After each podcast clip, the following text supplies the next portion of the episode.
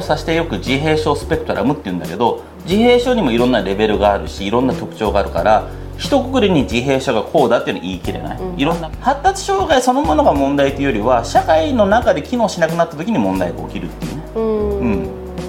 多くのなんだろう理想論が自分が痛まなければっていう議論の前提の上に成り立っている。うんうんうん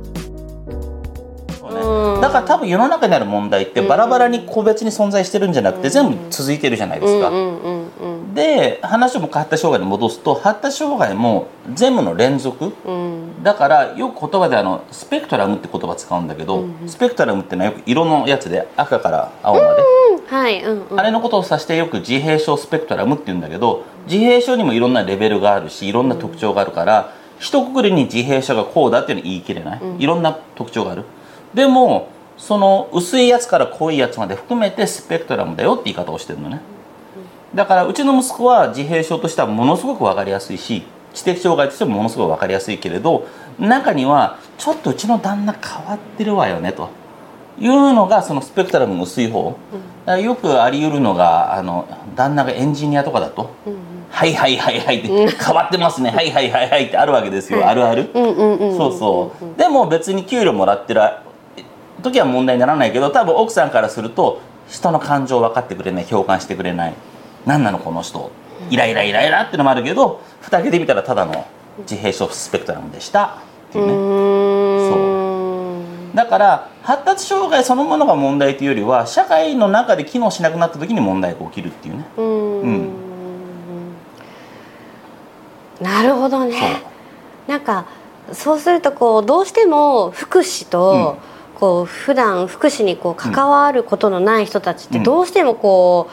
うねあのわからないうん。何か隔たりみたいのがあるような気がするんだけれどもやっぱりそのグレーゾーンの人たちも、まあ、グレーっていうねなんか言い方こう悪く感じるかもしれないけど、まあ、そのグラデーションがあるわけだからでみんなそういう人たちも社会にいてだからみんながそのまあ発達障害について知ることで、あこの人こういう傾向なんだっていうのが分かるだけで自分もなんかほっとしますよね。ほっとほっとするっていう例えばねか。腑に落ちるっていうか船あそうだっ落ちるたんだっていう、ん。ああの行動はそういうことから来てるんだとか分かれば変に恨んだりムカついたりとかこっちがイライラしなくて済むっていうのもあだります。からそのある意味一般の大勢の人にとって発達障害っていう言葉はしなんだろう一つの便利なうん。なんだろう飲み込める材料、うん。あそうなんだっていうね、うん。でそれは自分が職場で苦労してる時にも診断してもらって ADHD だからって言われればあ自分はそうなんだと、だからここの部分までは僕も賛成なんですよ、でそのこの言葉が広まったことも賛成だし。ただ影の面もあって、ただのおっちょこちょいを ADHD と言われて安心するなよっていうね直しなさいよっていうね。確かに今あのまあ僕はそうなんで私はそうなんでってこうね逃げになっちゃうから,、うんうんうん。逃げの口実に使われると人間進歩しないので、もちろん直せないものもあるけれど努力でカバーできるものもあるからだから多分人とのコミュニケーションを取れないことを単純にコミュ障だ発達障害だって言って逃げてしまったら永遠にそのまんまじゃないですか、だからあのどこまで発達障害って免罪符を渡すかっていういうのはすごく微妙なデリケートなところだと思っている。難しいですね。う。んうんうん。なるほどね。こういうことってこの福祉の中でもたくさん話し合われてるんですか？うちの現場はよく話し合うっていうのは多分うちのスタッフとかで一番議論になるのが問題を起こす子がいますと、で例えばこの子が他のもの他の子のものを隠すとかね、あるいはすぐ感情的になって Wii のリモコン投げてテレビ壊すとかね、これが多発するとかね、いう時に何だろう。どこまで障害の特性と捉えて許すべきなのか。どこまで甘やかしているかつまりしつけの部分あるからどこまでをしつけと見てどこまでを発達障害の特性と見るかの部分がすごくさじ加減が必要になってくる。1対1で。うんで多分福祉現場で一般の他の福祉現場の一番の問題はそこを一緒くたに全部こうだってやろうとするんだけど一人一人違うからそこを見極めてあげないといけないかなっていう感じはする。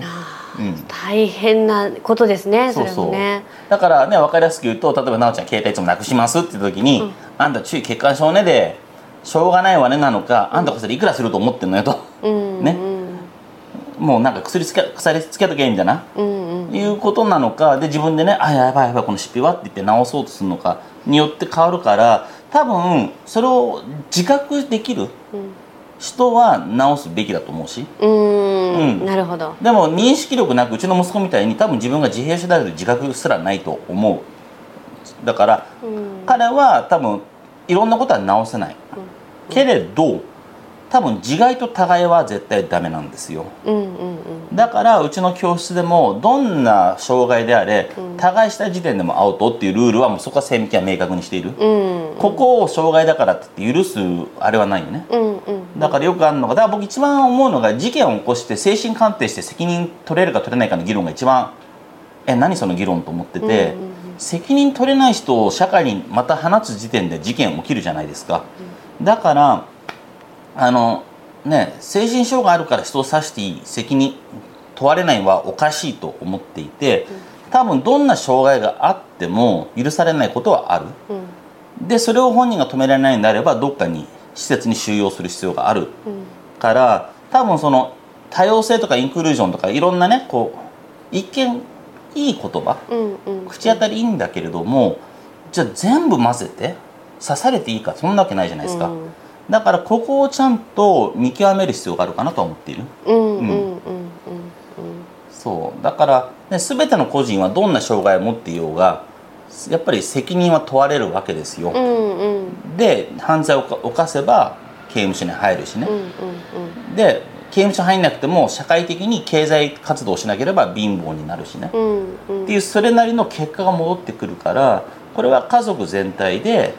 自分の子供が障害または自分が持ってる時にどこまでするべきかはちゃんと考えないといけない。うんうん。なるほど。そうですね。なんかまあその自害っていう言葉が出ましたけども、あの最近あのゴダール監督はいはい。がね、スイスで自殺幇助した、あれはやっぱりこう自分自身で、ま、あのその理由があって、うん自分でこうきちんと認識ができる精神状態があった上で、うん。こう第三者がそれを認めて見守る中で、うん。でも例えばじゃあガク君の場合、うん。そういうこう判断ができない、うん。うん。でもそういう、あのー場合ってどうなるんだろう？いやま単純に本人がもちろん。うん。生きたいっていう意思があるかどうか、そこに意思表示が重要じゃないですか、だから俺から見たらあのーまあリストカットしてる人が意思表示してないかったら多分行きたいっていうシグナルであると思うんだけど、うんうんうんでもその医療的なことでうん安楽死を求める人は明確に言葉でちゃんと意思表示できるじゃないですか、だから多分その障害の線引きって意思表示がちゃんとできるかできないかだと思うんですよ、だから例えばすごい分かりやすく言うと僕最近ちょっとアメリカの大使館で用事あって行ったんだけど、いろいろ言葉で宣誓させられるわけですようんうん。でうちの息子はそれができないわけですよ当然ながら。うんうん。って考えると多分意思表示を言葉でちゃんとできるかどうかが一つのいろんな行動に対する根拠とか、うん動機の裏付けになるのかなとは思う、うんうんそうそうそう、んんうん。ということはあれだよね。本人が望んでも、わあの額が望むかどうかを別に置いといてね、それは適用されないああ何何？要は言葉喋れない患者さんが安楽死を望むときにどうしたらいいかって話あそうそうそうそうあのとか自殺幇助とかね。あー。まあ、ちょっと日本のそもそも日本の中で認められてないから。っていうか いやいやもう俺の考えは明確で本人が言葉で伝えられるんであれば、うんうんうんうんだからもっと言うと寝たきりの老人で言葉喋れない人を勝手にプラグに行っていいかっていうところがあるじゃないですか。多分ダメなんですよ。うんうんうんだからまあ生きてるその元気のうちにちゃんと意思表そうね。示書いておきましょうねあるんだけど、だから俺から見ると本人が意思表示できない時に相手が決めつけることはできないよねと思っているし、そういう権限もないと思っている、から意思表示できない人に対してだもっと言うと言葉喋れないからプラグ抜いていいんだって議論になったら、うん。えじゃあ言葉喋れない人に全部殺していいのかって話になるじゃないですか？そうするとあの神奈川県の山入り事件で福祉施設で殺害事件起きたんだけど、障害して生きてる価値ないって言って、うん。その事件につながる話だし、それをもっと拡大バージョンだったのはナチス、だからうちらで決めることはできないからあくまでも本人が手を挙げたら、うん。プラグ抜いてあげる。本人意思に基づいて、うん。その議論しかできないと思う、うんうんうんそうそうそう。だって言葉通じないからっつったらね多分ナチスとかの根拠は言葉通じない人間ドイツ語喋れない人間殺していいになっちゃったわけでしょ、うんうんだからあのやっぱりちゃんとコミュニケーション取れた上でちゃんとインセなんだろう？情報をちゃんと話を提供してそれに対して同意してサインをするっていう行為が必要かなと思ってる、うんうんうんうんそうそうそう。で結局なんだろう？生きる尊厳の中には、うん。どのように死にたいかっていう尊厳もあるわけですよ、うんうんうんうん。で多分今の医療の問題は生かしておくことに価値があるっていうそこの価値観しかない？そうもう前提がそれだからそれ以外にないもんね。そうそうそう。んうんうんうんでそこに高い医療費を投入してこうやるっていうのもで本人が払えればいいけれど、うんうん。ね、すごく微妙なのは、まあ、もちろんねその家族とかいろんな関係性があるから言えないけれどただうん。数字だけで見ちゃうと、例えば一人の寝たきりのうん。人の医療費うんうんで例えばね年間1000万かかると仮定してそれアフリカで何人の子供救えたんだみたいな議論されちゃうと、うん。この人の命はこの人のこっちアフリカの何百人分価値があるのかみたいな議論になっちゃうとすごく難しいじゃないですか。うんで多分知らない他人の話で統計で見ればそんな価値ないよねって言うかもしれないし自分の親に起きればいやそんなことはない。ってなるから、あのー多分今すごく社会で難しいのがいろんな決断とかいろんな指標が経済的な指標で見られちゃっている。で例えば事故にあってあ、ね、足を失ったら保険ではいくらあっても数字が決まっているわけですよ、でもねぶぶつけられた被害者からしたら見たらそのお金もらうよりは足返すじゃないですか、だから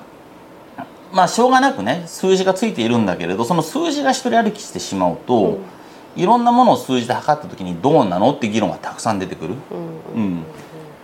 で多分ちょっと話少し飛ぶんだけど、ね、一時期ドイツとかもヨーロッパもそうだけど一生懸命 SDGs でその二酸化炭素を減らすって言って、ね、原発もやらないって言ったんだけどウクライナとロシアの問題でガスが来なくなっただけで原発作ろうかになるわけでしょ、でその時に誰もみんな電気半分に減らして我慢しました。誰も言わないわけですよ、だから多くのなんだろう理想論が自分が傷まなければという議論の前提の上に成り立っている。うんうんうんうん。でいいか悪いかじゃなくて人間だからしょうがない、うんこれを悪いとは言わない。しょうがない、ただその発達障害の問題もそうだしグレーの問題もそうなんだけど、ね、社会でインクルージョン多様性いいんだけどあの例えば僕福祉施設やってるからすごい分かるんだけどうちの生徒たちが発達障害を持ってる子たちがでグレーの子たちで福祉施設に入らないけど将来職場にし仕事できない時にもしどっかの会社に就職できたら多分運営側としてはもう嬉しい、うんうん。えすごい頑張ったね。うん。頑張ってよってなるけどうちの会社には発達障害の子が社員として入るとめちゃくちゃ頭にくる。だってうんうん。給料払って仕事してくんなくて全部経理間違えればもう話にならないって話になるわけですよ。うん。だからすごく微妙なのが立ち位置によって評価がものすごく変わるよねと、うんうんうん。だって発達障害雇うのがそんなに美しいんだったら、うちの社員全部それに入れ替えてもいいけれど、多分会社として崩壊する、んで結果的に福祉のサービスも提供できないから全部崩れるじゃないですか、うん。だから多分みんなが思い描いている理想論と現実にはいろんなギャップがあって、そこをどこまでどう埋め合わせていくかうん。っていうことがすごく難しいけれど多分それが多分人間のせ世界でもあるし、うちらに課せられた課題でもあるのかなっていう。うん人を何らかのマニュアルで縛ることってできるんでしたっけ？制御できるんでしたっけっていう話なんですよ、うん。ただその時の時代とかその各家庭の生活のその性格とかいろんな要素があるから一つの考えのもとにみんなをこうした方がいいですよっていうのは言え言えないよねというのはいつも感じている、うん。だから僕は両区にも一般的な教育論とかしつけ論にも違和感を感じるっていうのは個人個人違うから、うん。うん。お母様がねはい。すごいいいことを言ってらしたんですよ。う。ん。その親としては、本人が楽しく毎日を過ごせるなら何でもいいと思うと。最終的にその人が楽しい人生を送れたのか、うんうん。ずっとねこう抑圧されながら生きてきたのかでは。隣の人の方針、個人の方針は放っておきましょうというのがすごくなんかねそう。平和な鍵な気がしますね。そうそう